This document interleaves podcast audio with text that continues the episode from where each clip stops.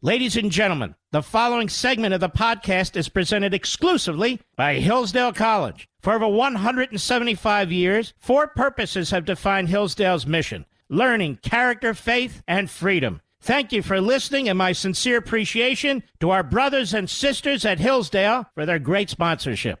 He's here. He's here. Now, broadcasting from, the underground command post, deep in the bowels of a hidden bunker, somewhere under the brick and steel of a nondescript building, we've once again made contact with our leader, Mark Levin.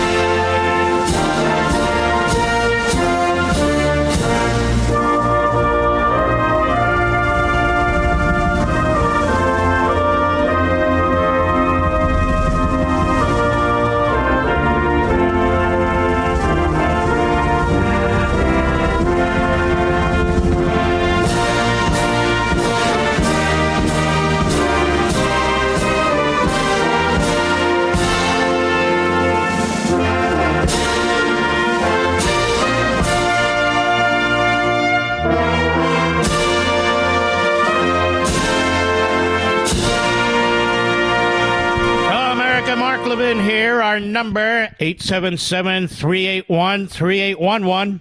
877-381-3811. The Biden crime family. How can it possibly be that Donald Trump, a man who's innocent of all allegations, all allegations ever leveled against him, ever, the most investigated man probably in modern American history, who's still being investigated by Democrats in Manhattan, two district attorneys, two districts, actually one district attorney, one attorney general, being investigated by a Democrat district attorney in Georgia, being investigated by a cabal of Democrats on a Stalinist committee with two Rasputin never Trumpers. Four investigations. Having already been investigated by Congress, having already been investigated by a special prosecutor, having already been investigated by the media, the phonies and frauds and the corrupt media. But Joe Biden, not even a special counsel. Meritless Garland was at a budget hearing today, and he was asked by Senator Bill Hagerty of Tennessee, Well, why aren't you appointing a special counsel? I mean, ladies and gentlemen, millions and millions in foreign money, and we had Peter Schweizer on this program yesterday.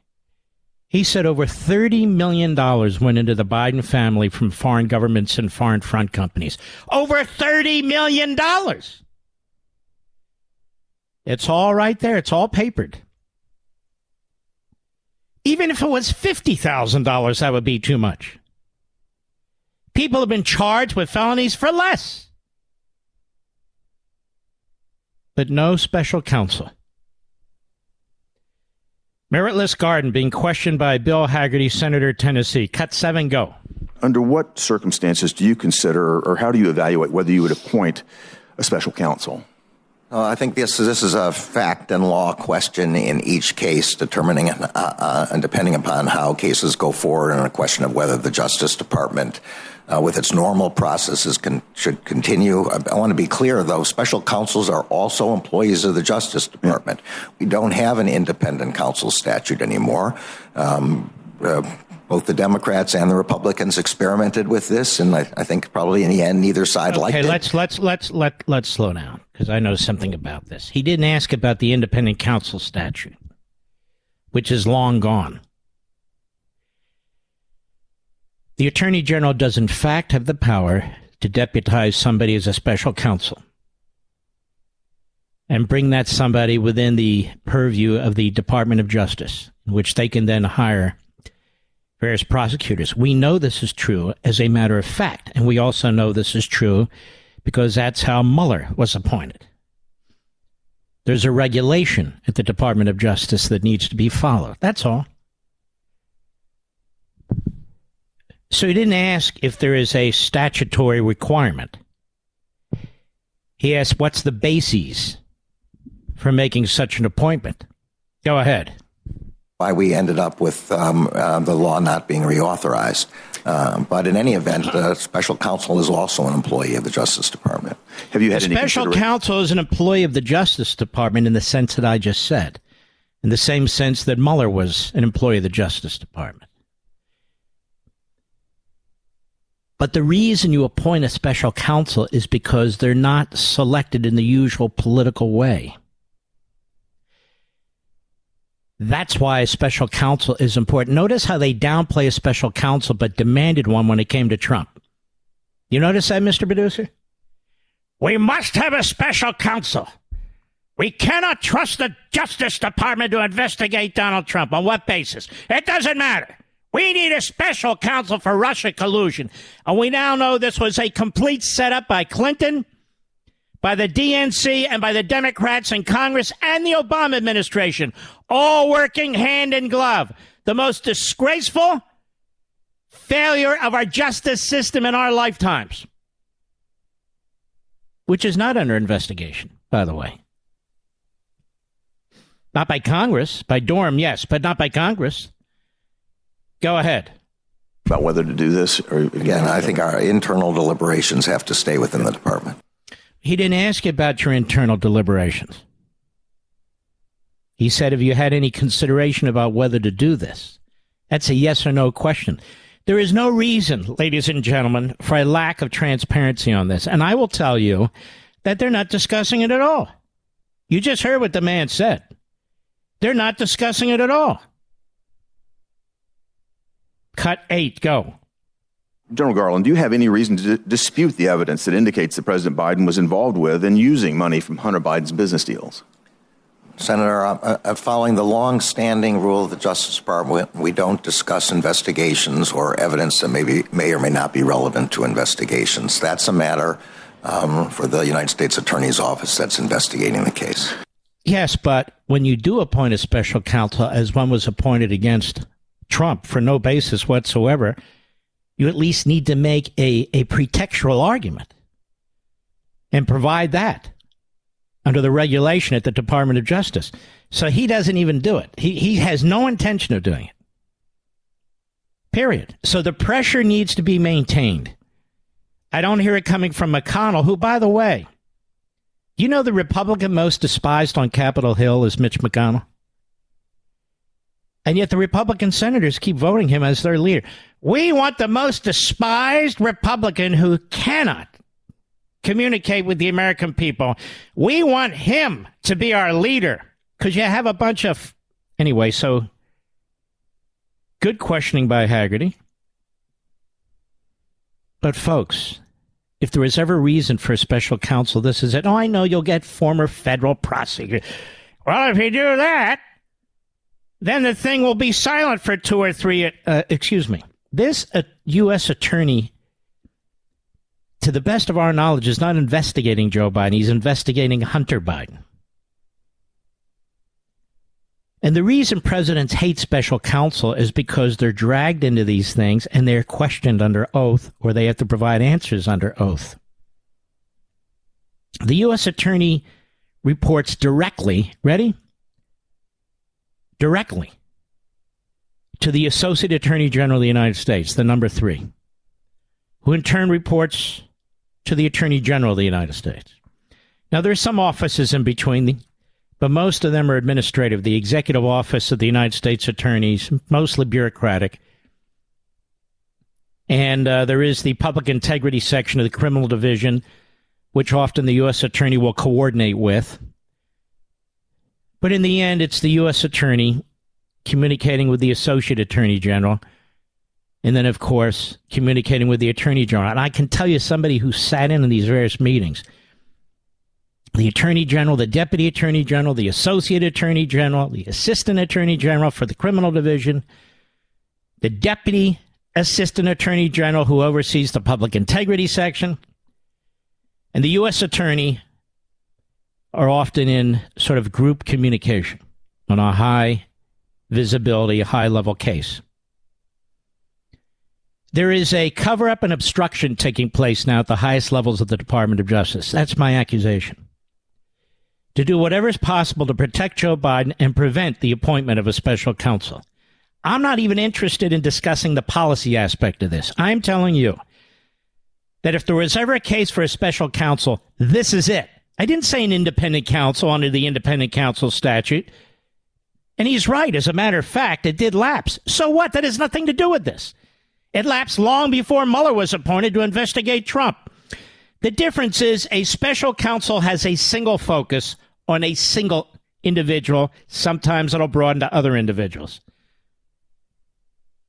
And it's very difficult to interfere with the work of a special counsel, just as Bill Barr kind of pulled back and others pulled back when it came to Mueller. I'm just saying it's very difficult. No, you can't investigate that. No, you can't those kind of traditional decisions are not made. You're given an unlimited budget. You're given a mandate to determine whether that one individual or that family or those companies did XYZ, whereas a U.S. attorney's office is busy with multiple cases.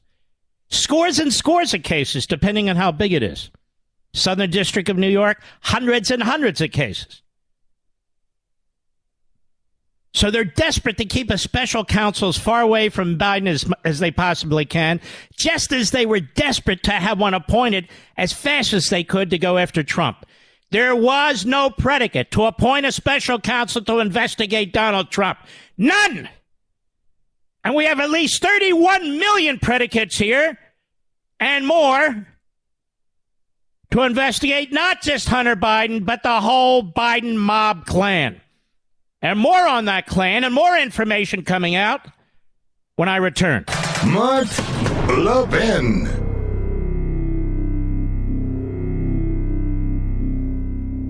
Folks, it's no secret that Americans are more divided than ever, and it's not just over what policies will improve our great country. No, it's over whether America is great at all, whether America deserves our love. That's why Imprimis, Hillsdale's Digest of Liberty, is so important. Imprimis looks at the issues of the day from a constitutional perspective, reminding citizens always of our great heritage of liberty. For 50 years, Imprimis has featured speeches given at Hillsdale events by the smartest conservative thinkers and writers. These days, Hillsdale publishes people like Victor Davis Hanson, Mollie Hemingway, and Chris Rufo. Over 6.2 million American households and businesses receive Imprimis absolutely free, and I urge you to sign up for it today at absolutely no charge. I always look forward to receiving my copy of Imprimis. My friends at Hillsdale and I want you to have a free subscription as well. To get your free subscription, go to levinforhillsdale.com right now, L E V I N for Hillsdale.com.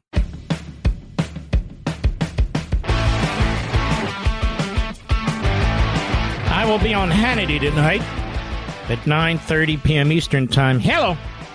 Let's post that one on Twitter, Mr. Producer, as well as our other fantastic sites. I will be on Hannity tonight, 9.30 p.m. Eastern Time. Exclusive report, Joe's missing millions. Financial records reveal Biden had 5.2 million in unexplained income. His email showed he paid Hunter's legal bills for one megabucks Chinese deal, was tapped as big guy, quote unquote, to get a 10% cut in another. Emails from Hunter's laptop reveal Joe Biden agreed to pay his son's legal fees for his deal with a Chinese government controlled company. Joe was able to pay the bills after earning millions of dollars through his and his wife's companies after he left office as vice president. An analysis by Daily Mail, the president's financial record shows 5.2 million is unexplained. 5.2 million is unexplained. The missing millions in emails on Hunter's abandoned laptop suggest Joe would have a 10% share in Hunter's blockbuster deal with the Chinese.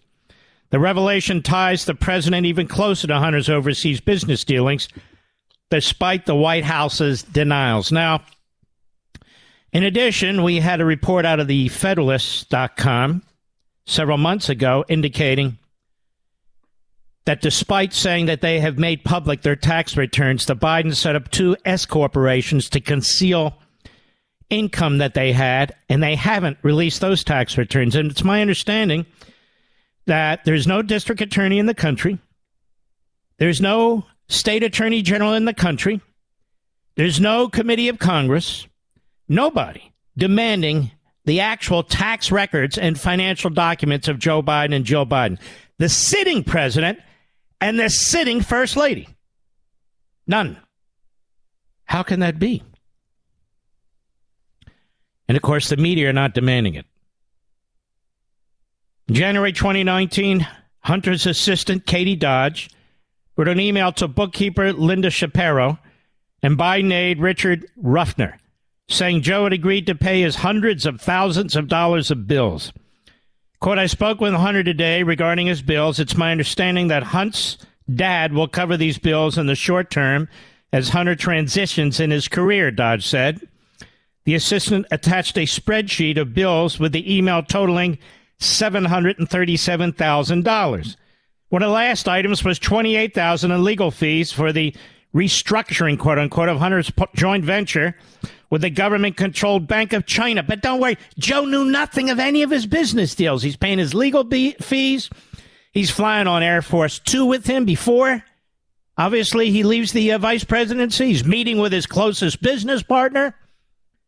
He meets with Bobulinski, where the deal is discussed, but Joe knows nothing. Now, ladies and gentlemen, I just gave you four examples of why Joe Biden should be under oath.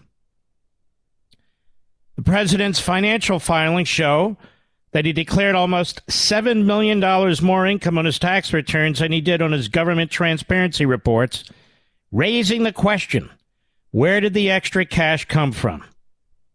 Joe Biden's Office of Government and Ethics filings uh, published listed the bill as Faegre, uh, Baker Daniels, P, uh, BHR restructuring costing 28000 and so forth, due ASAP.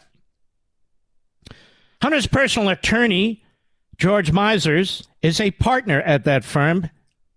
A separate October 2018 invoice from the law firm shows Hunter spent a total of $69,000 on the so called restructuring beginning in September 2016. The same year, Joe took on these bills from Hunter he promised that no one in my family will have an office in the White House, will sit in on meetings as if they are a cabinet member, will in fact have any business relationship with anyone that relates to a foreign corporation or a foreign country.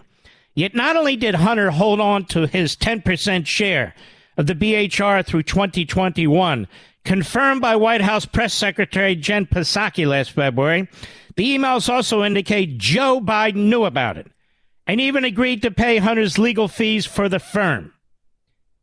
The bills also included $412,000 in unpaid taxes dating back to 2015.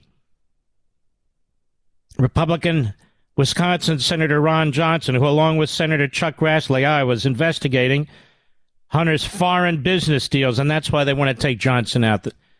All kinds of dark money going after Johnson. I've got more on this.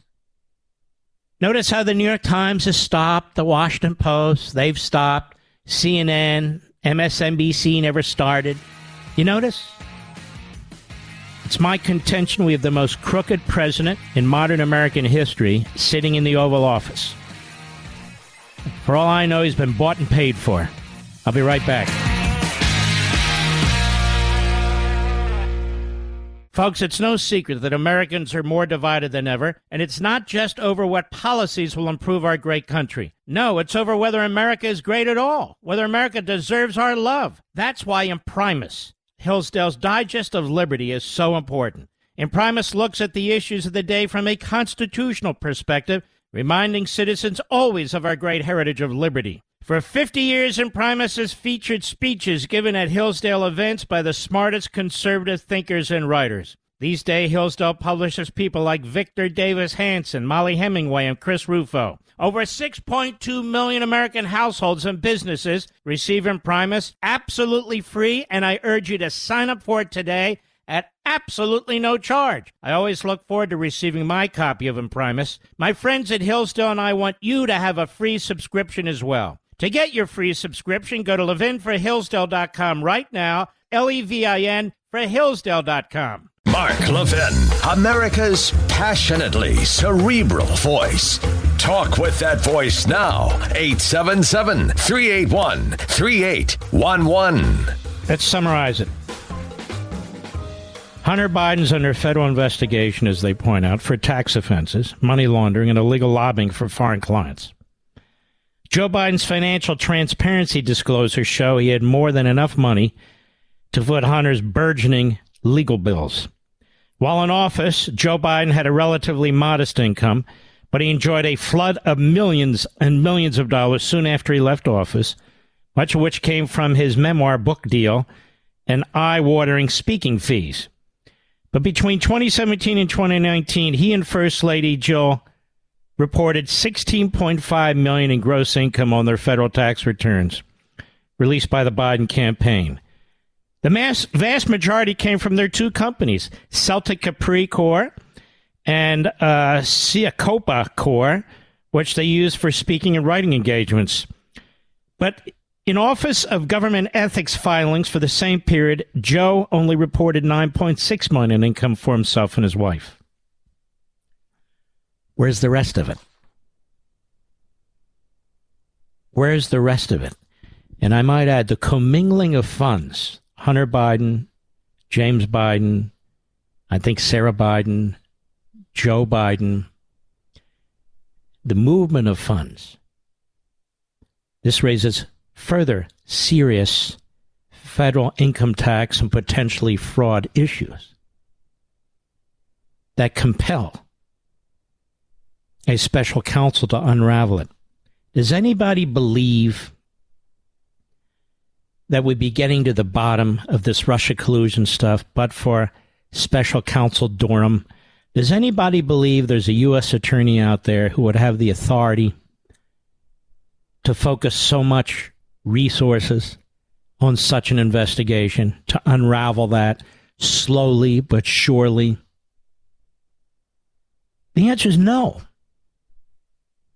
Why is it that there's no need for special counsel today?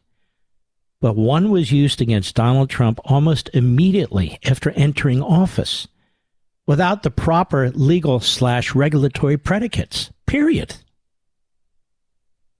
Period.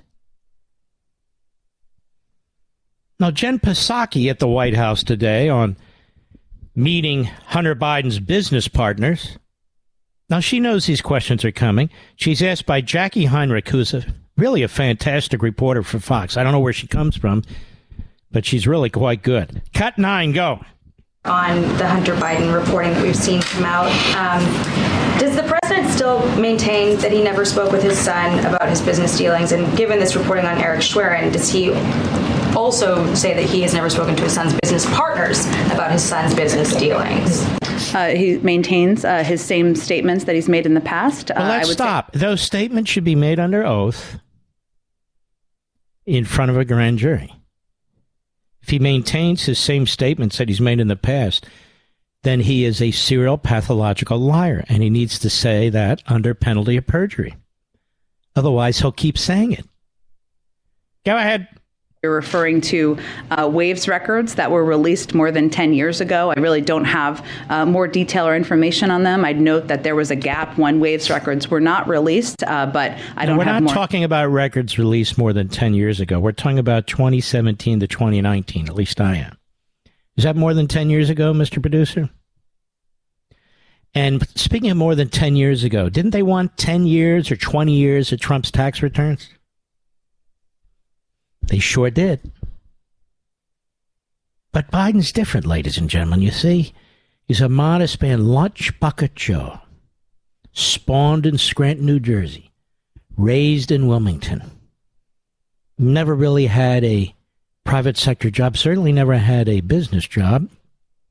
Selected straight to the Wilmington City Council, then straight to the United States Senate, where he's on a government payroll his entire career. Then he's off a government payroll for just two years, and now he's worth tens of millions of dollars. And people are asking, how the hell did that happen? Then we look at Hunter. Hunter, James, Joe, the other morons in the Joe Biden crime family. Somehow they were worth well over $30 million to the communist Chinese, to the fascistic Russians, to the corrupt Ukrainian government at the time. Wow. What exactly could this family produce that requires an IQ over 12? I mean, it's amazing. I mean, Hunter Biden, you could see maybe a drug company hiring him, right? Maybe Playboy or Playgirl or whatever they call them hiring him. But an oil man? An investment man? Wow. And isn't it interesting that the Democrat Party has no interest whatsoever in looking into this? None. Not one hearing in the House or the Senate. Not one. But in any event, not one hearing. Not one hearing about Joe Biden and his taxes and connections. Not one demand by a single Democrat in Congress for the tax returns for the S corporations. An S corporation gets its own tax number, Mr. Producer. Did you know that? It's called an EIN. I just discussed this with my CPA. I'm trying to figure all this stuff out. So they had two EINs, that is, separate tax returns for the S corporations. Where are those taxes? How come there's not a district attorney or a state attorney general demanding those? Hmm? How come there's not a committee chairman, chairwoman, chair it in the House of Representatives?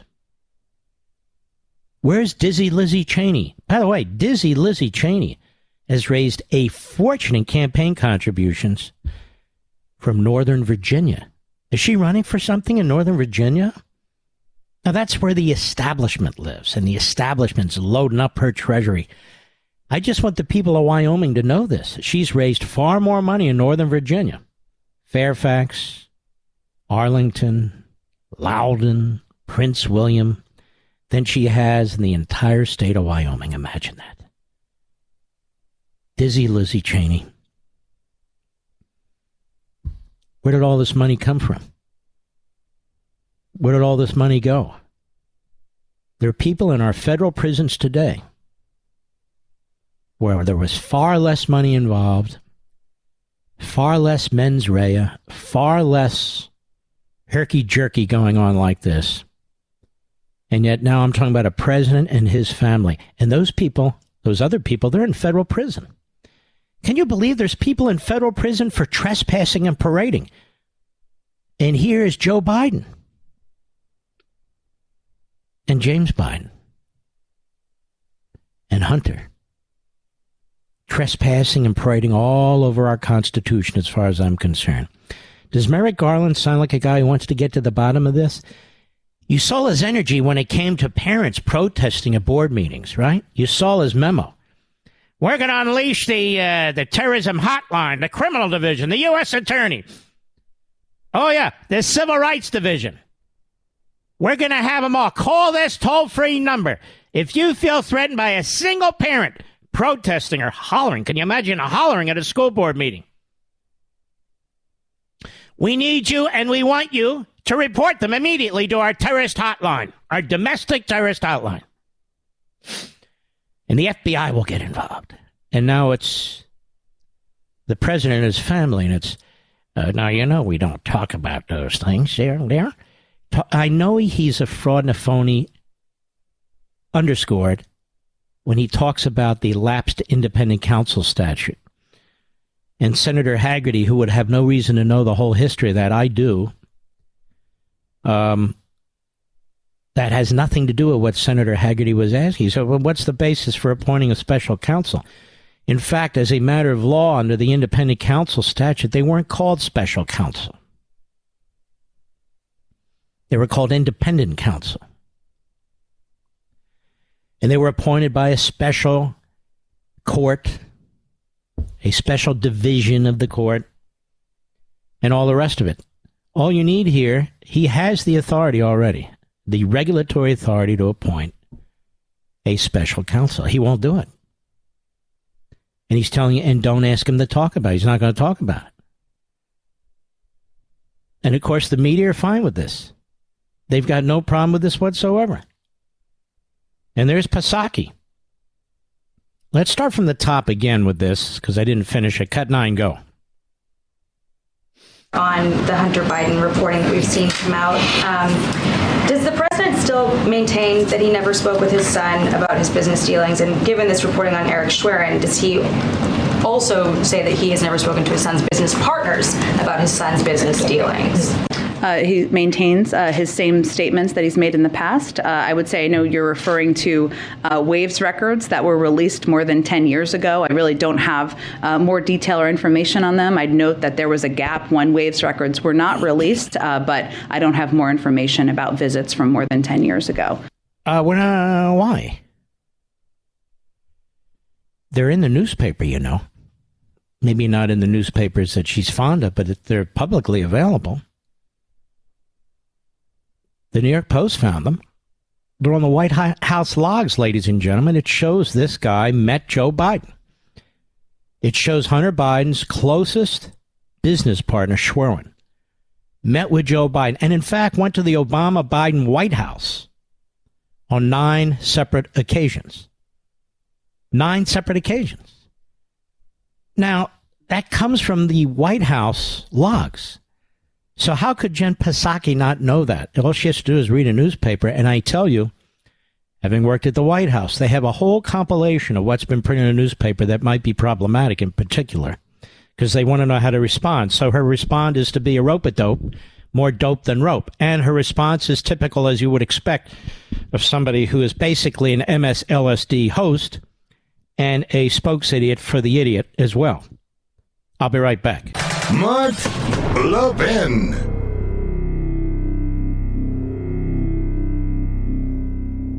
Folks, it's no secret that Americans are more divided than ever, and it's not just over what policies will improve our great country. No, it's over whether America is great at all, whether America deserves our love. That's why Imprimis, Hillsdale's Digest of Liberty, is so important. Imprimis looks at the issues of the day from a constitutional perspective reminding citizens always of our great heritage of liberty. For 50 years, Imprimis has featured speeches given at Hillsdale events by the smartest conservative thinkers and writers. These days, Hillsdale publishes people like Victor Davis Hanson, Mollie Hemingway, and Chris Rufo. Over 6.2 million American households and businesses receive Imprimis absolutely free, and I urge you to sign up for it today at absolutely no charge. I always look forward to receiving my copy of Imprimis. My friends at Hillsdale and I want you to have a free subscription as well. To get your free subscription, go to levinforhillsdale.com right now, L E V I N for Hillsdale.com.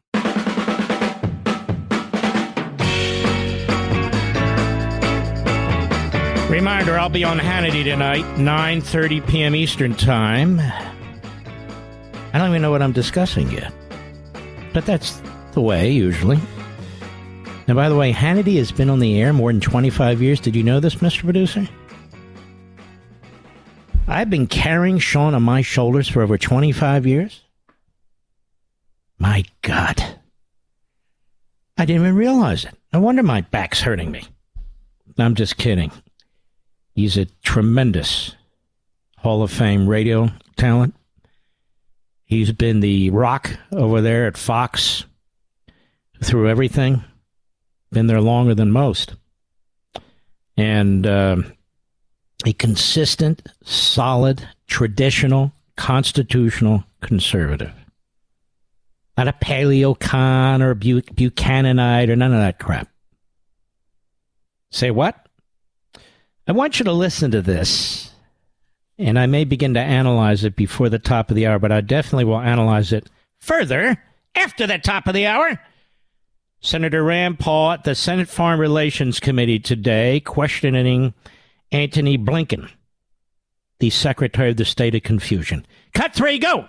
The most bellicose of our members here are not advocating for U.S. troops right now. That's a good thing. We have not had advocacy for U.S. troops because they're not part of NATO. Had they been or are they to become part of NATO, that means U.S. soldiers will be fighting in Ukraine, and that's something I very much oppose. Senator, could I just say to that because look, these, these, are important uh, conversations and arguments. My judgment is different. Uh, if you look at the countries that Russia has attacked uh, over the last years, Georgia, uh, leaving forces in Transnistria and Moldova, and then repeatedly Ukraine, these were countries that were not part of NATO. Uh, it has not attacked NATO countries uh, for probably a you very could, good reason. You could also argue the countries they've attacked were part of Russia. Well, that uh, I, we're part of the Soviet Union. Yes, and I, fir- I, firmly disagree with, uh, with with that proposition. That is, that is an amazing statement. Here we have a left wing Secretary of State, and Rand Paul's to the left of the left wing Secretary of State. This isn't even libertarianism. I don't know what it is. They were part of Russia. No, they weren't part of Russia. They were attacked and devoured by Stalin. They were attacked and devoured by Stalin. And we've been calling them captive nations ever since. Since the Cold War, since before the Cold War. Franklin Roosevelt, Churchill, Eisenhower, Reagan, and before them, Nixon and Truman, and on and on and on. I guess they're all wrong, you see. These countries were always part of Russia. They weren't always part of Russia. They were conquered by Stalin, who rushed in and grabbed them.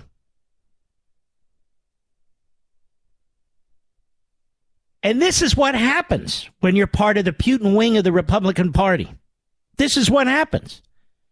You're stuck with the dumbest ass arguments you can possibly think of. Twisting history. It's incredible. Go ahead. Fundamental right of these countries to decide their own future and their own destiny. And I'm not here's, saying here's, it's not, but I'm saying that the countries that have been attacked, Georgia and Ukraine, were part of the Soviet Union. And that does were, not and they Russia were part of right the Soviet Union since the 1920s. But that does not that does not give Russia the right to attack them. On the no contrary, one's saying it does, were, but it they were really has nothing to from do being part of this uh, empire by force. They're not part of the Soviet Union today. Because thanks to another president, there is no Soviet Union, Rand. And you would have opposed him every step of the way, too. That is Ronald Reagan. You would have said he was a neon, neocon war hawk. And yet his foreign policy was extremely successful.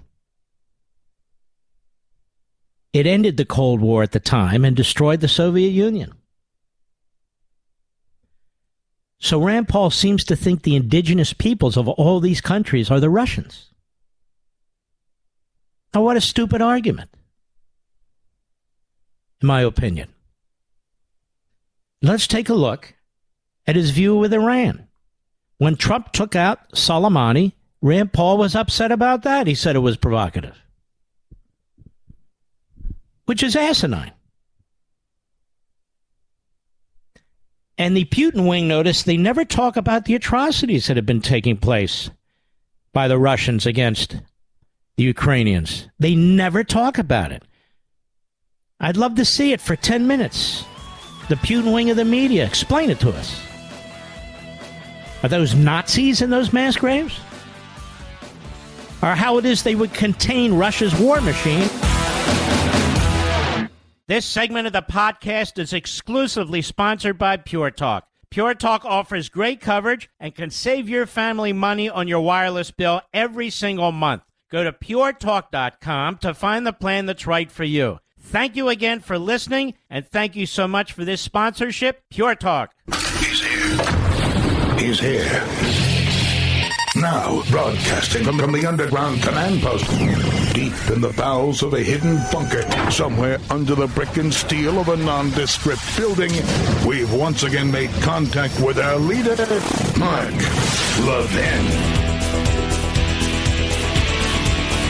Hello, America. Mark Levin here. Our number, 877 381 3811. 877 381 3811. We will take some calls. Hour three, if not sooner, but there's so much to get to here. Don't forget to join us on Mark Levin Show Twitter. Mark Levin Show Twitter. Over 100,000 of you have already joined us. We're up to, what is it, Rich? 2.7 million? As we are steaming to 3 million, which we intend to reach by the end of the week with your help. Friends, family, colleagues, come join us. Mark Levin Show Twitter. So, what is the position of a Trump supporter when it comes to Russia and Ukraine? I said a Trump supporter, not a Rand Paul supporter, not a J.D. Vance supporter, a Trump supporter.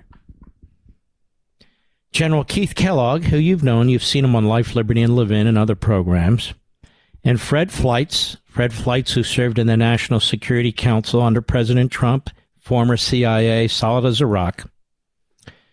They penned a piece, that is, they wrote a piece, and they said the following As former Trump administration national security officials, who deeply believe in an America First approach to U.S. national security policy, we have been on television almost every day discussing Russian President Vladimir Putin's brutal and unprovoked invasion of Ukraine. You can see how distinct this is from Rand Paul and J.D. Vance. We have stated with urgency that the U.S. must support Ukraine with all the weaponry it needs to defend itself against Russia's completely unjustifiable invasion. We have saluted the bold and heroic leadership of Ukrainian President Vladimir Zelensky. We have also repeatedly denounced Moscow's criticism of Zelensky, as well as Putin's nonsensical claim that Russia invaded to fight Nazis. Some have recently misrepresented the American First movement concerning the war in Ukraine and Putin. For example, in a Sunday Wall Street Journal op ed, Jeffrey Scott Shapiro alleged that the movement has taken a dangerous turn claiming lead American firsters are parroting the Kremlin's narrative on the war in Ukraine and mistaking Putin for a strong nationalist leader like President Donald J. Trump. This is pure nonsense. While there may be others in Washington who casually call themselves America First, we and our colleagues at the America First Policy Institute served alongside Trump in senior positions at the White House and in departments and agencies throughout the executive branch we're the leaders of the American First movement. We've been abundantly clear in condemning Putin's destructive invasion of Ukraine and the vile atrocities his military is committing there. America First requires an independent and secure America with a strong military and strong alliances. We must ensure America's supply chains and economy are stable and strong and its people safe. Through internal strength, we are best poised to lead and engage in the world and accomplish more for American people and the peace, prosperity, and freedom of others. America First is not isolationism. Rather, it's purposeful engagement with other nations to serve American interests first. We believe in both decisions to support American interests and enhance the capability, credibility, and purpose of American allies. We also support the prudent use of American military power and oppose sending American troops into endless wars without clear objectives that benefit the American people. We finally stand for the people of Ukraine in their efforts to defend their country against the Russian invasion for these reasons. And we strongly advocate for sending additional arms and weaponry to, to Ukraine. We oppose a no fly zone and other ways to engage American military forces in the Ukrainian conflict because we do not believe the U.S. should risk war with Russia. Such a conflict could escalate into a wider war in Europe or a nuclear conflict. Now, with that said, we want to see Ukraine armed to the teeth. And we're very concerned that the Biden administration appears to be dragging its feet on providing promised arms and has turned down other requests for weapons from Ukrainian officials. I believe in this 100% too. By the way, President Trump does too. When I spoke to him about a month ago, this was his view.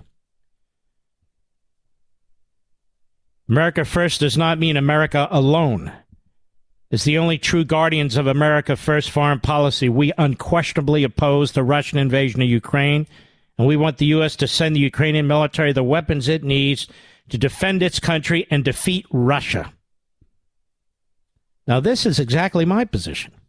Once again, Mr. Producer, let us play what Rand Paul's position is. Go. The most bellicose of our members here are not advocating for U.S. troops right now. That's a good thing. We have not had advocacy See, that's a typical liberal ploy there. So if you disagree with Rand, you're bellicose. Of course, he's never bellicose, but go ahead. They're not part of NATO. Had they been, or are they to become part of NATO, that means U.S. soldiers will be fighting in Ukraine, and that's something I very much oppose. Senator, no, they should be fighting instead in Kentucky, I guess. We should wait for the Chinese to send their new nuclear subs right up against our coast, right? I think there's a fair question to ask the Rand Pauls and his ilk. Can you please provide us with a detailed blueprint of what your foreign policy is specifically as relates to these countries? Go ahead. Look, these, these are important uh, conversations and arguments. My judgment is different. Uh, if you look at the countries that Russia has attacked uh, over the last years, Georgia, uh, leaving forces in Transnistria and Moldova, and then repeatedly Ukraine, these were countries that were not part of NATO. Uh, it has not attacked NATO countries uh, for probably a you very could, good reason. You could also argue the countries they've attacked were part of Russia. Well, that uh, I, we're part of the Soviet Union. Yes, and I, fir- I, firmly disagree with, with with that proposition. It is the fundamental right of these countries to decide their own future and their own destiny. And I'm not here's, saying here's, it's not, but I'm saying that the countries that have been attacked, Georgia and Ukraine, were part of the Soviet Union, and that does were, not and they Russia were part of right the Soviet Union since the 1920s. But that does not. That does not give Russia the right to attack them. On the no contrary, one's saying it does, were, but it they were really has nothing to do being part of. No, this, you're saying uh, it does because that's what they've done, and you're defending their right to do it in a very squirrely way. And this is where you are when you take on this sort of uh, ideological approach, which is the wrong ideological approach. I can't think of a serious statesman who would ever embrace the Rand Paul foreign policy approach, period. Not a Reagan, not a Caspar Weinberger. I can't. These are tough. I can't think. George Patton, Dwight Eisenhower. These are men who won World War II. Churchill, Thatcher. No way. No way. And it's about time. And these are not America firsters. It's about time these guys lay out their foreign policy. Not America first, and that means uh, what? What does it mean? Not forever wars. No, what does it mean? Is there ever an occasion to fight to defend your liberty or the liberty of an ally? And these are the people with the mindset that history shows us provoke bigger wars. Provoke bigger wars and more dead Americans. This is what America had to deal with with the rise of Hitler, the rise of Tojo, the rise of Mussolini as they were getting stronger and stronger and stronger. And the justifications, we're in the Sudetenland, they speak German, it was always German.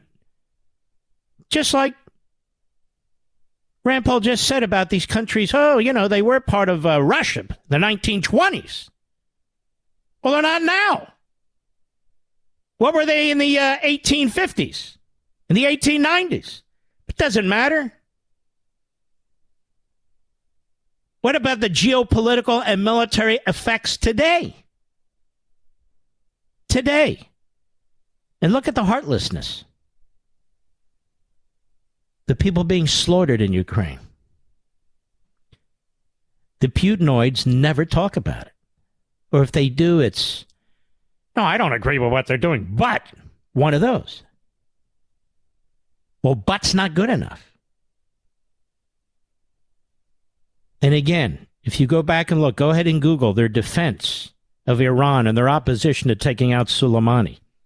There's a guy who actually killed Americans and maimed Americans. What about that? Still wasn't enough to take out Soleimani. And yet, Donald Trump took him out because Donald Trump doesn't embrace this sort of radical ideology. this bizarre, perverse pacifism, if you will, that always results in more death, actually. What do they think Russia's doing? What do they think China's doing? What do they think Iran's doing? And Russia, China, and Iran are not easily bifurcated since they're strong allies. Since they try and fill the economic and military needs one for the other. And the consequences of this ideology are what you see. Biden was slow to act. Biden is not leading, he is reacting. So the Russians are always a few days ahead, if not a few weeks ahead. And then the brave Ukrainians have to fight back. They have to push back. It's not our war, they say. Well, we're not sending troops. We're not sending our Air Force. We're supporting our ally. But that's too much because Putin and his lapdog Lavrov keep threatening us, and that's good enough to back off. And if China invades Taiwan, that's not our problem. Then what? And I can go down the list. So when it comes to this issue, this foreign policy issue, I would argue the likes of Rand Paul would wind up getting more people killed, more American soldiers killed. Because at some point, you got to stop the enemy. The question eventually is where? At some point, you have to stop the enemy. Russia has not built ICBMs to hit Kiev. China has not built up its navy to its massive size to attack Taiwan. Iran is not seeking ICBMs with nuclear warheads to hit Jerusalem. It doesn't need them. And one day we'll wake up. Will Rand Paul say that was none of our business? Is that what the Putin wing of the media will say? That was none of our business? Do you want your kids to die? And now your kids will be enslaved or die. These things happen. I'll be right back. Mark Levin.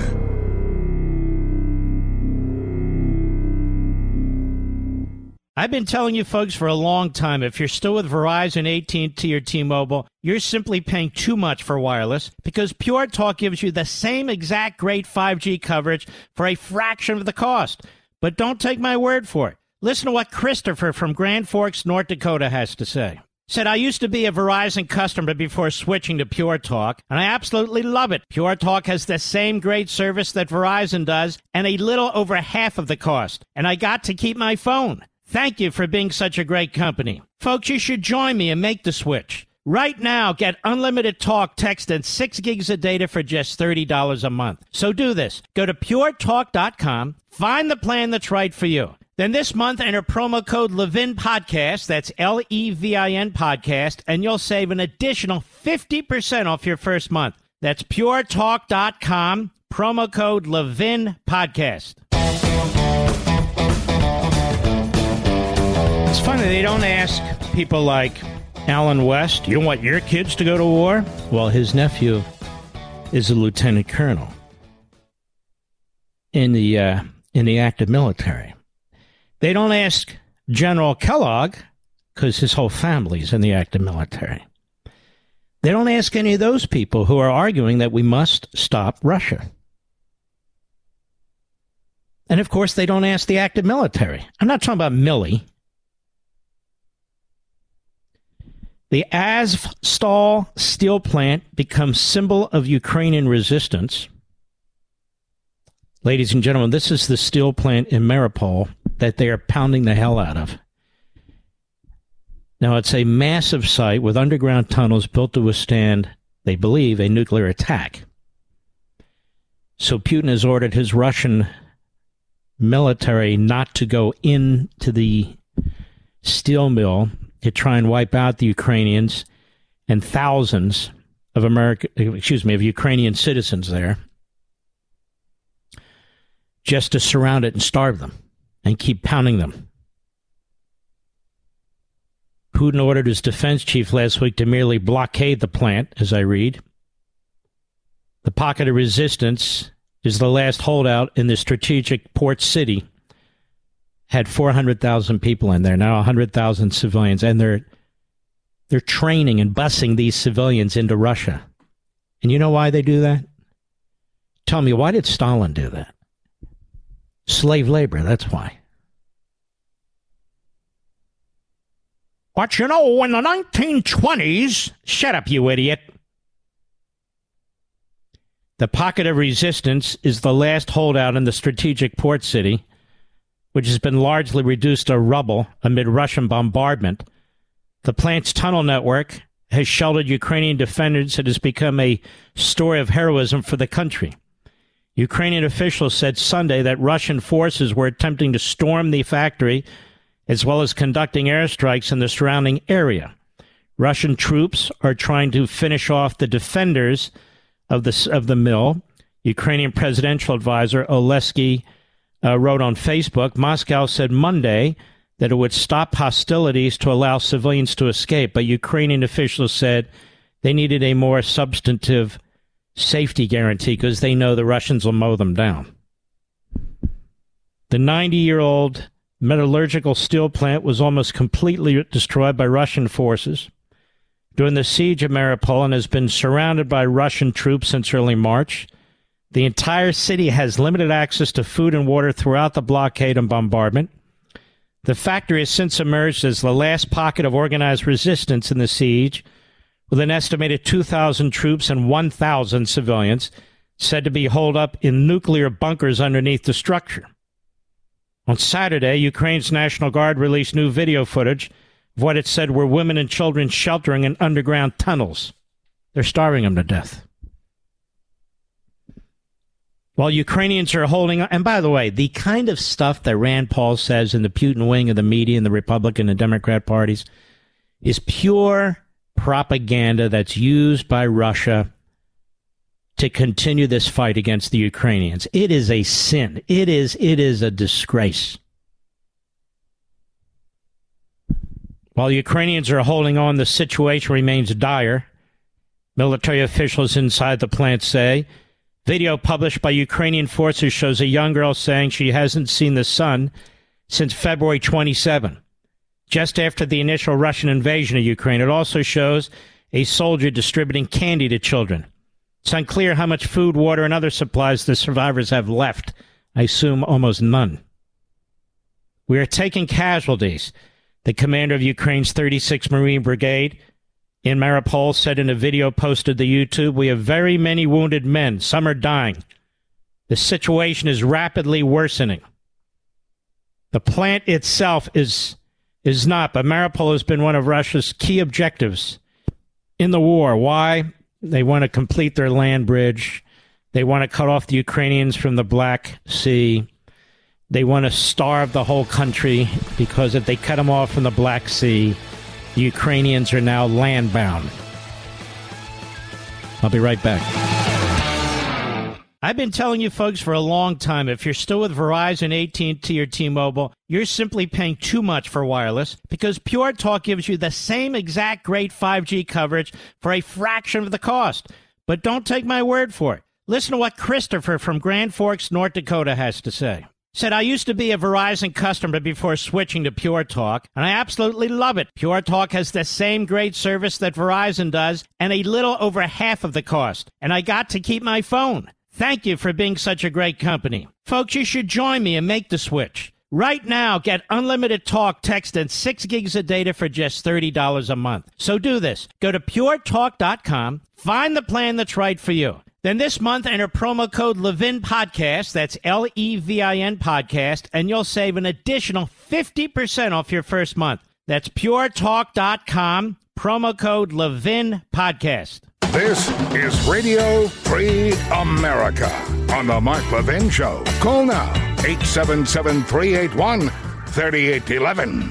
This is what I mean about the American First fraud. It's not you folks. I'm for America First. You're for America First. But these people who hide behind the banner, the bumper sticker, and don't really mean it. They can't possibly mean it.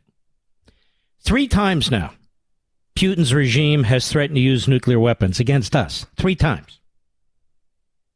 Ain't that they're apologists for Putin? And then they claim they're not.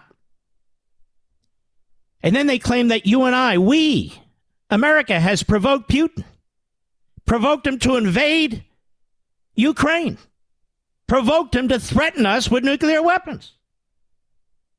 That we're the provocateurs. Now, I think that Joe Biden's weakness in Afghanistan and elsewhere helped provoke him, but I'm not talking about that when you listen to them and they claim they're for America first and they're against the Republican establishment, the problem is they're for the, the Russian establishment. Should be opposed to both. We don't have American soldiers there. They're Russian soldiers there in a country where they shouldn't be. It almost sounds like their concern isn't so much for American soldiers getting wounded, they're not there. It's for Russian soldiers getting wounded and killed and that America provoked the whole damn thing.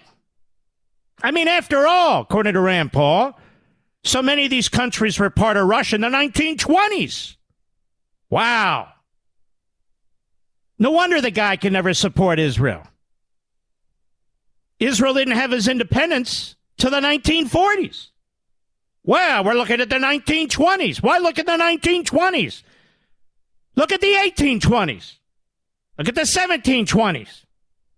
How about we look 3,500 years ago at Judea and Samaria? Oh, no, we can't do that. These are the kind of jackass arguments they have to make. They're not worried about American soldiers. There's no American soldiers there. Nobody's promoting that idea.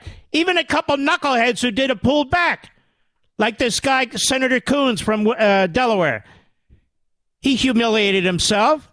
But you don't even hear that from Lindsey Graham. So that's a false argument.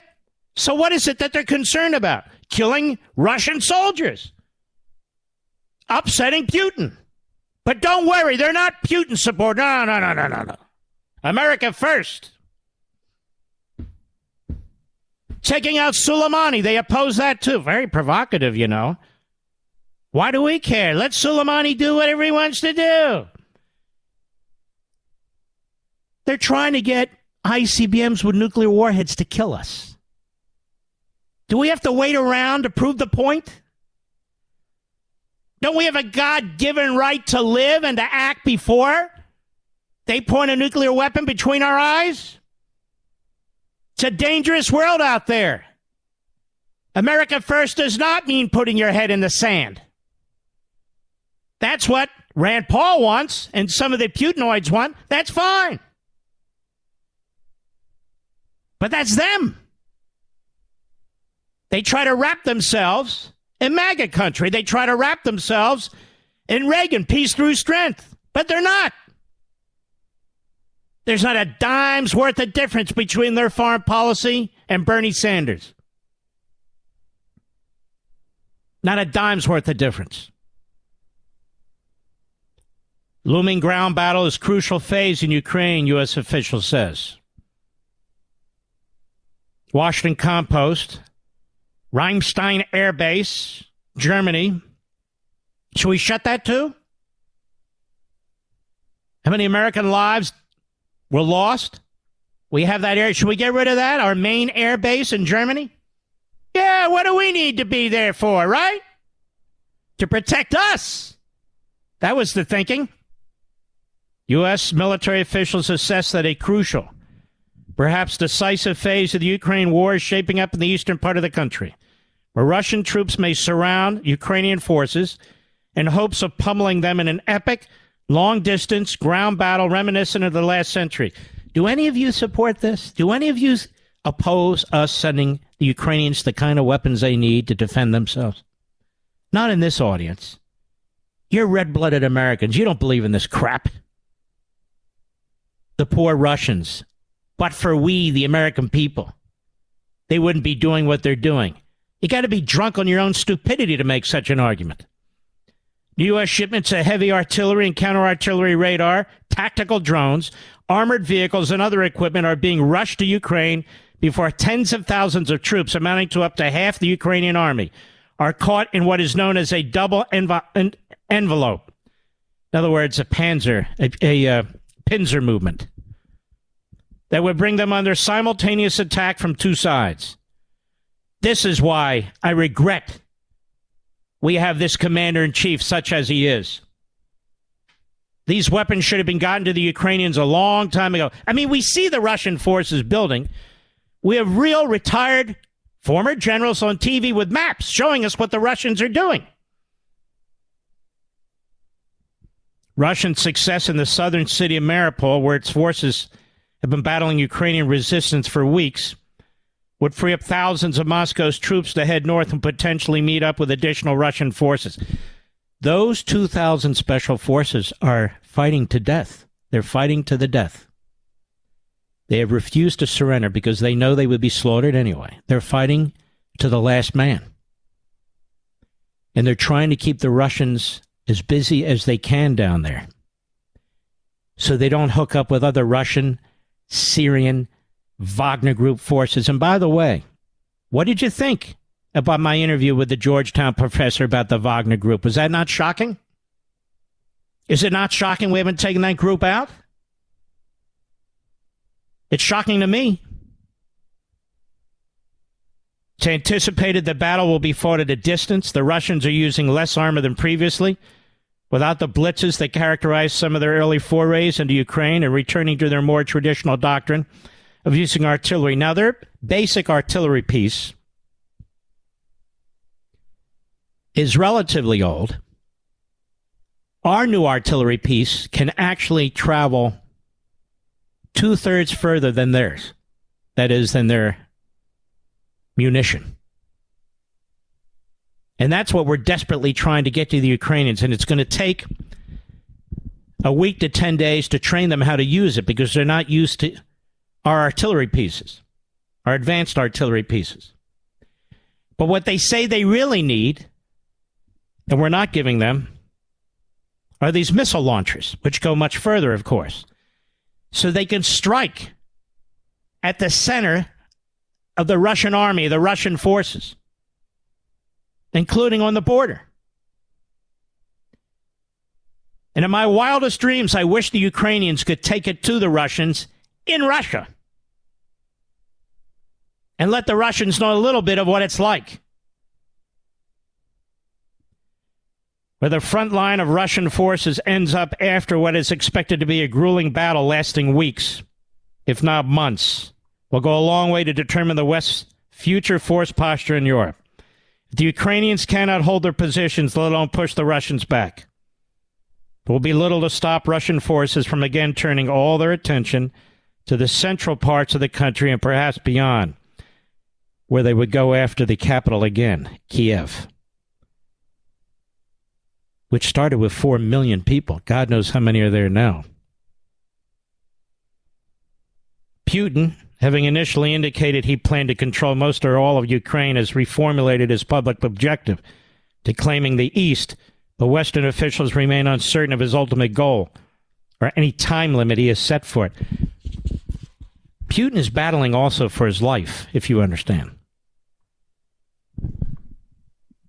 We're sending them, among other things, uh, 72 155 millimeter howitzers, whose range under certain circumstances is triple that of the Soviet era 152 millimeter artillery currently in Ukraine. Trained artillery operators have been brought out of Ukraine in recent weeks to learn how to use the more advanced weapons. These classes have been reduced to two weeks, from two weeks to an average of six days. The U.S. is also sending at least 121 Phoenix Ghost tactical unmanned aerial systems, armed drones that have both reconnaissance and attack capabilities.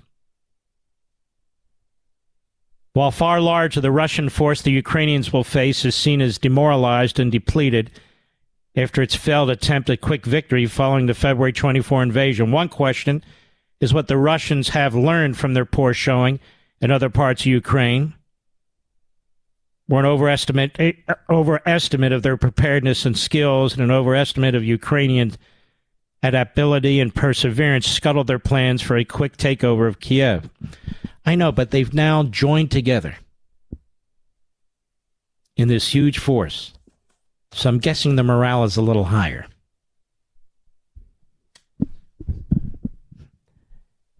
I agree with General Kellogg. I agree with former National Security Advisor to President Trump on that team, anyway, Fred Fleitz. Give them everything they need as fast as possible.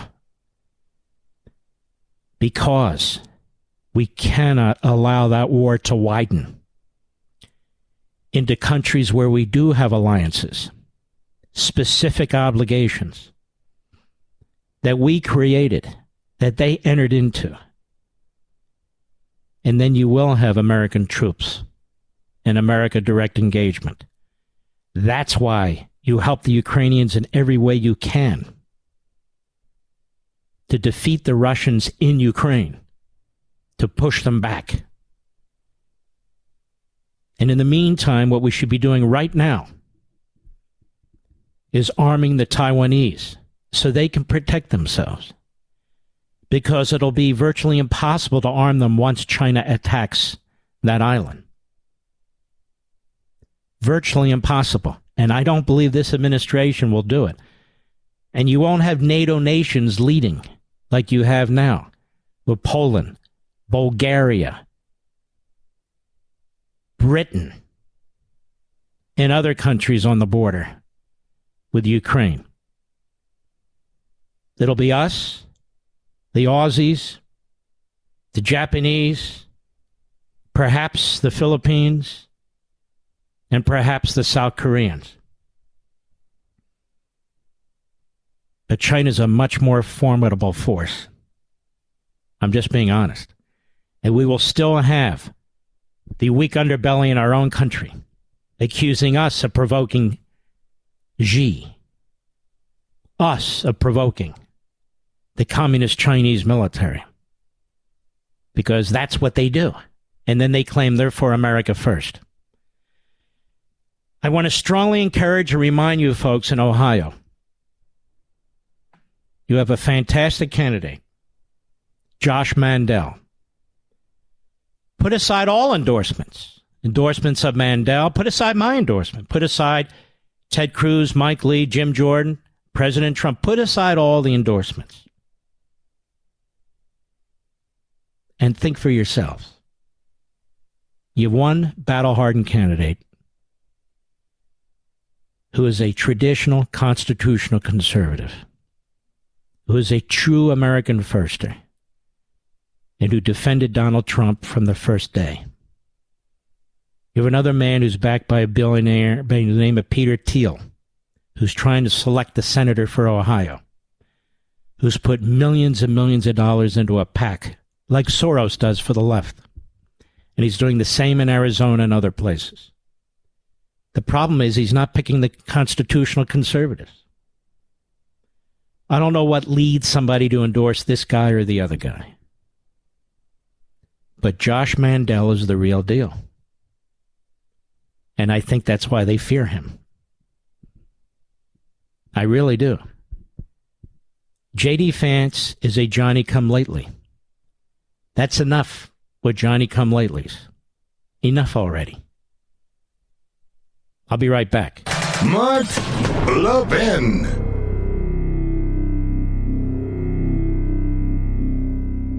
I've been telling you folks for a long time if you're still with Verizon, AT&T or T-Mobile, you're simply paying too much for wireless because Pure Talk gives you the same exact great 5G coverage for a fraction of the cost.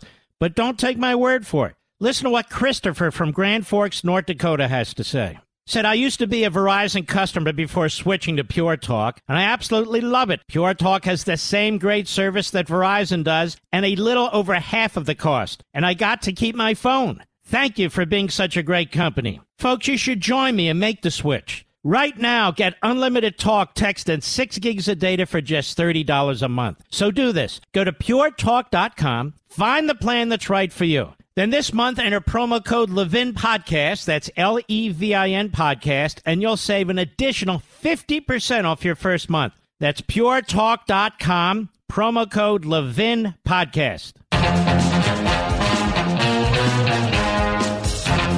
Do you think it's conceivable? Maybe that's the wrong word. Do you think it's possible that in five or ten years they'll eliminate Mother's Day and Father's Day as bigoted? Who you calling a father? Who you calling a mother? Based on what? Based on self identification? What about all the other people who claim to be fathers and don't claim to be fathers, who claim to be mothers and don't claim to be mothers? What about all the other people who don't identify either way or identify both ways or identify both ways and other ways all combined? What about them? You can't leave anybody out. What about all of them? What about them? You can't be non inclusive. Can't be non inclusive. It's like, ladies and gentlemen, we eliminated that at Disneyland and Disney World. And we all know what goes on in the Disneyland and Disney World affects the whole world. And so we cannot identify people this way. We have the the director of the Office of Management and Budget who refuses to call women women. Remember? Remember that hearing birthing people, which to me would be more offensive than calling a woman a woman. So womanhood is read out of our existence. And you don't hear a peep from the feminist organizations. I don't even think they exist anymore. Not a peep. And the men who have a lopmestiki. Can I say that, Mr. Producer? A lopmestiki. Uh, they can swim with the women? as well as the fishes. Am a woman who has an adescemy is now a guy? Now that's very strange too. If you manipulate the genitalia, uh, genitalia with surgery, I thought what matters is what's between your ears, not between your legs, Mr. Producer. So why have surgery at all? Just pretend it isn't what it is. And then, of course, we've progressed. We have a sitting in the wings historic figure, the first African American woman to go on the Supreme Court, the first African American woman who can't tell us what woman means. In today's digital age, where cyber threats loom larger than ever, safeguarding your personal information is paramount. So why is Congress considering a law that could put your credit card data at greater risk of being hacked and exposed to foreign networks? This Durbin Marshall credit card bill could jeopardize your financial data, make it more susceptible to cyber intrusions. It's a controversial bill that proposes a shift in billions of dollars worth of consumer transactions to payment networks that lack the robust security measures consumers rely on. Who could possibly want that? Well, the answer woke corporate megastores seeking to inflate their multi billion dollar profit margins. The Durbin Marshall credit card bill will undermine our safe and convenient payment systems and endanger your data security. It's time to take a stand. Visit electronicpaymentscoalition.org. Make your voice heard. Tell your senators to oppose the radical Durbin Marshall credit card bill, paid for by the Electronic Payments Coalition. He's here. He's here now, broadcasting from, from the underground command post, deep in the bowels of a hidden bunker, somewhere under the brick and steel of a nondescript building, we've once again made contact with our leader, Mark Levin. Hello, America. Mark Levin here. Our number, 877-381-3811, 877-381-3811. Let me read you something. No man thinks more highly than I do of the patriotism, as well as abilities of the very worthy gentleman who addressed the House.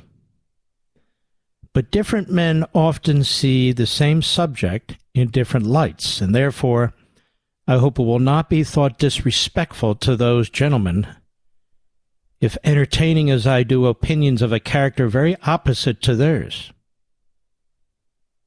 I shall speak forth my sentiments freely and without reserve. This is no time for ceremony. The question before the House, this is the House of Delegates in Virginia, is one of awful moments to this country. For my own part, I consider it as nothing less than a question of freedom or slavery. And in proportion to the magnitude of the subject ought to be the freedom of the debate. It is only in this way that we can hope to arrive at truth and fulfill the great responsibility which we hold to God and our country. Should I keep track? Excuse me, should I keep back my opinions at such a time through fear of giving offense? I should consider myself as guilty of treason towards my country and of an act of disloyalty toward the ma- majesty of heaven, which I revere above all earthly kings. Mr. President, it is natural to man to indulge in the illusions of hope. We're apt to shut our eyes against a painful truth and listen to the song of that siren till she transforms us into beasts. Is this the part of wise men engaged in a great and arduous struggle for liberty? Are we disposed to be of the number of those who, having eyes, see not, having ears, hear not? The things which now nearly concern their temporal, their temporal salvation? But for my part, whatever anguish of spirit it may cost, I am willing to know the whole truth, to know the worst, and to provide for it. I have but one lamp by which my feet are guided, and that is the lamp of experience. I know of no way of judging of the future but by the past. And judging by the past, I wish to know what there has been in the conduct of the British military for the last 10 years to justify those hopes with which gentlemen have been pleased to solace themselves and the House. It is that insidious smile with which our petition has been lately received. Trust it or not, sir, it will prove a snare to your feet. Suffer not yourselves to be betrayed with a kiss Ask yourselves how the gracious reception of our petition comports with those warlike preparations which cover our waters and darken our land. Are fleets and armies necessary to a work of love and reconciliation? Have we shown ourselves so willing to be reconciled that force must be called in to win back our love? Let us not deceive ourselves, sir. These are the implements of war and subjugation. The last arguments to which kings resort. I ask, gentlemen, sir, what means this mar- martial array if its purpose be not to force us to submission? Can gentlemen assign any other possible motive for it? As Great Britain any enemy in those chains which the British military have been so long forging? And what have we to oppose to them. The font here is so tiny, my eyesight's so poor. I'm doing my best. Shall we try argument, sir? We we've been trying that for the last ten years. Have we anything new to offer upon the subject? Nothing. We have held the subject up in every light of which it is capable, but it has been all in vain. Shall we resort to entreaty and humble supplication? What terms shall we find? Which have not been already exhausted. Let us not, I beseech you, sir, deceive ourselves. Sir, we have done everything that could be done. Everything that could be done to avert the storm which is now coming. We have petitioned. We have remonstrated. We have supplicated. We have prostrated ourselves. We have prostrated ourselves before the throne and have implored its interpretation to arrest the tyrannical hands of the ministry and parliament. Our petitions have been slighted. Our remonstrances have been produced additional violence and insult. Our supplications have been disregarded, and we have been spurned with contempt from the foot of the throne. In vain, after these things, may we indulge the fond hope of peace and reconciliation. There is no longer any room for hope. If we wish to be free, if we mean to be to preserve inviolate those inestimable privileges for which we have been so long contending, we mean not basely to abandon the noble struggle in which we have been so long engaged, and which we have pledged ourselves never to abandon, until the glorious object of our contest shall be obtained. We must fight. I repeat it. Sir, we must fight and appeal to arms and to the God of hosts is all that is left. They tell us, sir, that we are weak unable to cope with a so formidable an adversary. When shall we be stronger? Will it be the next week or the next year? Will it be when we are totally disarmed and when a British guard shall be stationed in every house? Shall we gather strength by irresolution and inaction?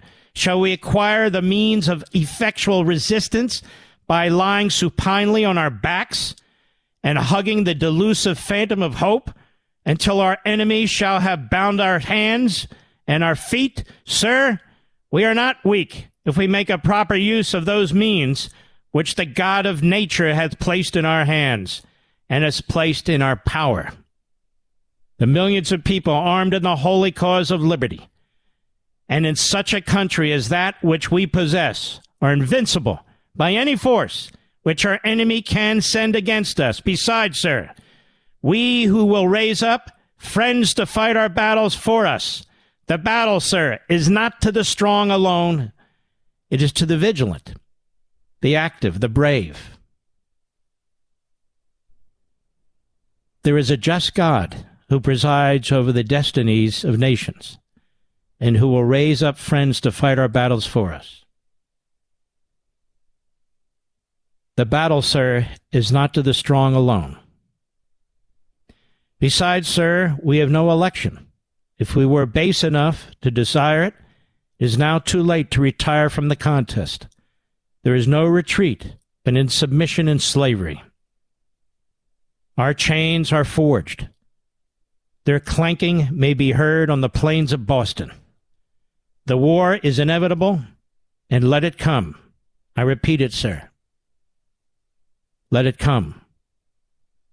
It is in vain, sir, to extenuate the matter. Gentlemen may cry, Peace, peace, but there is no peace. The war has actually begun. The next gale that sweeps from the north will bring to our ears the clash of resounding arms. Our brethren are already in the field. Why stand we here idle? What is it that gentlemen wish? What would they have? Is life so dear or peace so sweet as to be purchased at the price of chains and slavery? Forbid it, Almighty God. I know not what course others may take, but as for me, give me liberty or give me death. Patrick Henry, 1775, before the the House the Virginia House of Delegates. Of course, later on, he he'd become governor and so forth. He opposed the Constitution, by the way. He thought it gave far too much power to the central government. He was one of the great orators of his time, one of the most literate men of his time, and he never received a formal education. Now, why am I reading this? Will there be a time, ladies and gentlemen, when such a speech will be forbidden on Facebook, on Instagram, on all the rest of them? If you had asked me this question 48 hours ago, I would say probably so. They'd say it was the speech of a white supremacist militia group. Because calls for revolution by the Marxists are never squelched. But this isn't even a call for revolution in modern day. It is a speech from history, from the past.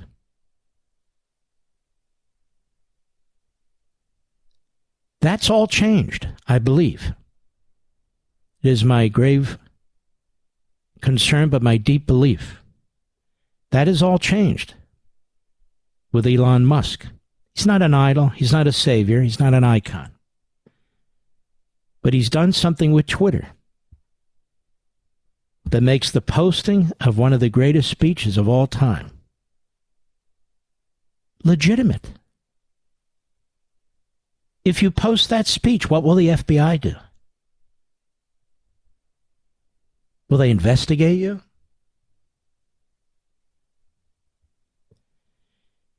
You see, ladies and gentlemen, in modern America, as I discussed last week, we don't have insurrections of the sort that may have occurred hundreds of years ago. We don't have revolutions in democracies of the sort that may have existed decades ago. The insurrectionists and the revolutionaries who seek to destroy this country, they're not you. It's not me. We try to resist it. We try to defend our country from it. It's people who import these alien ideologies that destroy our monuments, destroy our educational system, destroy our First Amendment in the media, destroy our prosperity and our private property rights, shred our Declaration, shred our Constitution, destroy citizenship. These are the real insurrectionists. These are the counter revolutionaries to the American Revolution. And Dizzy Lizzie Cheney and Headcase Adam Kinzinger are the most recent useful idiots.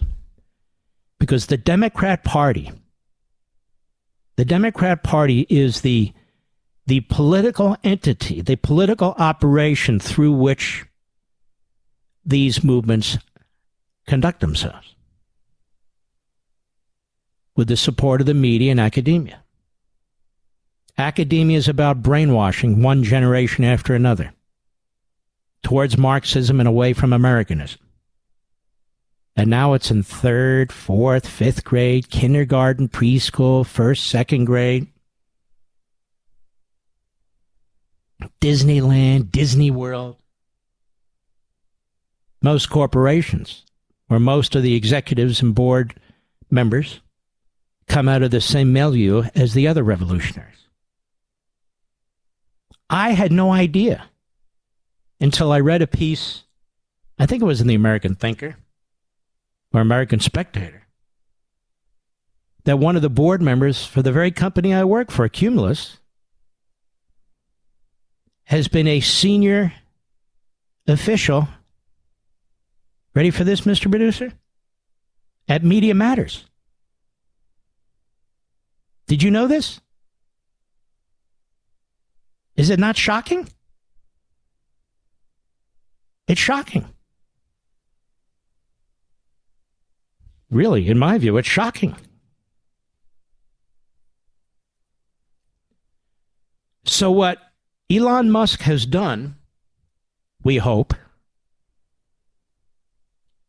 has begun the crack in the wall of the oligarchs who are pushing a totalitarian mindset, who demand uniformity and conformity, who have interfered with our elections, whether it's Zuckerberg directly, whether it's their algorithms, whatever it is, and have become, quite frankly, forces of evil. In my view, anyway. I'll be right back. Mark Levin.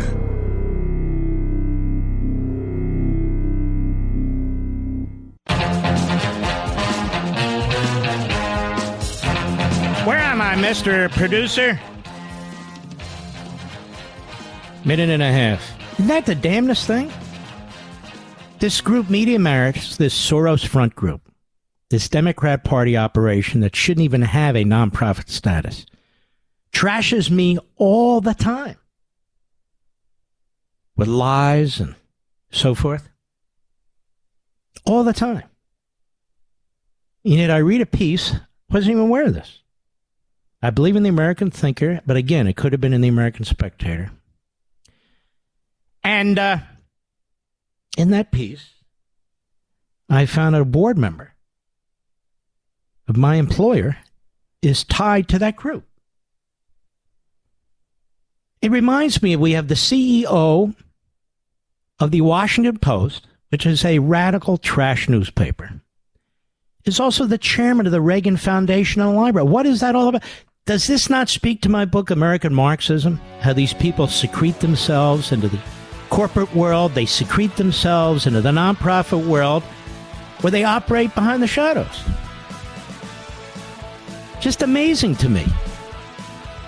I'm under attack by a group associated with a board member. I'll be right back. Ladies and gentlemen, I want to ask you a question. Did you know withdrawing your cash from the bank can be very risky? That's right. Banks are now required to spy on us for the government and they report any behavior they think is suspicious. It's true. And I was shocked when I read The Secret War on Cash from Swiss America. The new war against cash is really a war against the Constitution, against all freedom loving Americans. So you need to read The War on Cash. Get your free copy by calling 800 630 1492, 800 630 1492, or visit SwissAmerica.com. Now, this war on cash is growing daily and also includes all forms of digital money. Please get and read The Secret War on Cash free to my listeners by calling now 800 630 1492, 800 630 1492, or visit SwissAmerica.com. Mark Levin, the research arm of conservative media. Call in now, 877 381 3811. In one hour, 9.30 p.m. Eastern Time, ladies and gentlemen, I will be on Fox on the Hannity Show. 25 years Hannity's been on Fox. You believe that? Since day one. He's done more shows than Larry King. Is Larry King still with us, Mr. Producer? I honestly don't know. Was he married like nine times or something? I mean, after a couple, don't you think maybe you can't get it right? I don't know. What do I know? You know, you look at this Twitter issue. I've been on radio 20 years, you say here? What, what are you telling me here? I took over the WABC 6 p.m. slot on September 2, 2003. I had the Sunday show for 14 months, that's right. Then around July 2002, I began the regular hour, and then ultimately that led to syndication. 20 years come July. 20 years. Doesn't feel like over 19. 20 years working with and for fantastic people. I want to get back to Elon Musk and this whole issue of speech that we've been talking about.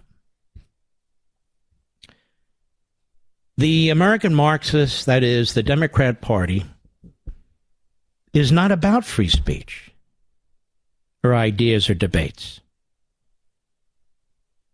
They're about imposition and conformity and uniformity. They're about propaganda, indoctrination, censorship, because that equals subversion of the existing society. They're tearing down historic monuments, changing the names of schools, removing books from library shelves, banning words, indoctrinating kids with critical race theory, Marxism, racist Marxism, indoctrinating kids with gender transition theory. They have a war on Fox that's constant. They have a war on conservative talk radio that's constant. Why would they want Twitter to be about speech? They're trying to indoctrinate people, replace 1776 with 1619. They're trying to replace the greatest minds with Marx.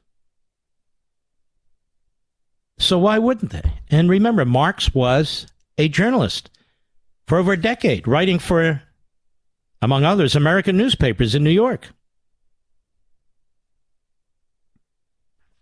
That's the point. They view a truly free press as a negative force. A truly free press as a negative force. If the realization of truth is the product of meeting of the minds, we may be skeptical of the physical ability of the mechanism to propagate it as long as the propagation is limited to the printing and distribution of stories which give one unvarying answer, in other words, propaganda. There's much to indicate that modern publications wish to minimize discussion. Despite many artful pretensions to the contrary, it does not want an exchange of views. It encourages men to read in the hope that they will absorb. Professor Richard Weaver, the late great Professor Richard Weaver. Read so that they will absorb, not read so that they will question. He said there's another circumstance which raises grave doubts about the contribution of journalism to the public weal. Newspapers are under strong pressure to distort in the interest of holding attention. And of course, you see that now on television.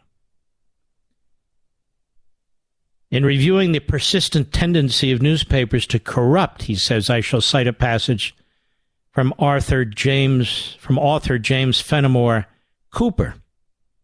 Weaver writes, Though Cooper lived before the advent of yellow journalism, he seems to have stated the essential situation with a truth and eloquence impossible to improve on when he said in the American Democrat, quote, As the press of this country now exists, would seem to be expressly devised for the great agent of mischief to depress and destroy all that is good and to elevate and advance all that is evil in the nation. The little truth that is urged is usually used coarsely, weakened, and tendered vicious by personalities, while those who live by falsehoods, fallacies, enmities, partialities, and the schemes of the designing find the press the very instrument that the devils would invent to effect their designs. Interesting, no? Very interesting. The whole of Marxist thought, this is chapter six of American Marxism, is the cleansing of history for the purification of future existence. That is, all that came before must be rejected and destroyed by violent revolution if necessary to make way for Marxist society. All will become clear. A combination of propaganda, pseudo events, social activism, and targeted personal attacks has replaced traditional journalism. Moreover, it actively promotes the various causes and movements of American Marxism. Propaganda, said Edward Bernays, who was the father of modern propaganda, and he wrote the book in 1928, Propaganda. Hitler found it to be very persuasive and used it. Propaganda is a consistent enduring effort to create or shape events to influence the relations of the public to an enterprise. So vast are the numbers of minds which can be regimented. So tenacious are they when regimented that a group at times offers irresistible pressure before which legislators, editors, and teachers are helpless. that is, the minority, including elites and activists, have discovered a powerful help in influencing majorities. It's been found possible so to mold the mind of the masses that they will throw their newly gained strength, that is propaganda, in the desired direction. In the present structure of society, this practice is inevitable. So he says. This wasn't so much a principle or tradition, but simply a means to an end. No? I think so. I know you won't hear that on most radio stations or from most hosts, but it's very important. The goal of the American left or the American Marxist movement is not debate, not exchanging ideas, not challenging ideas. It is propaganda. That's the goal. I'll be right back. Mark Levin.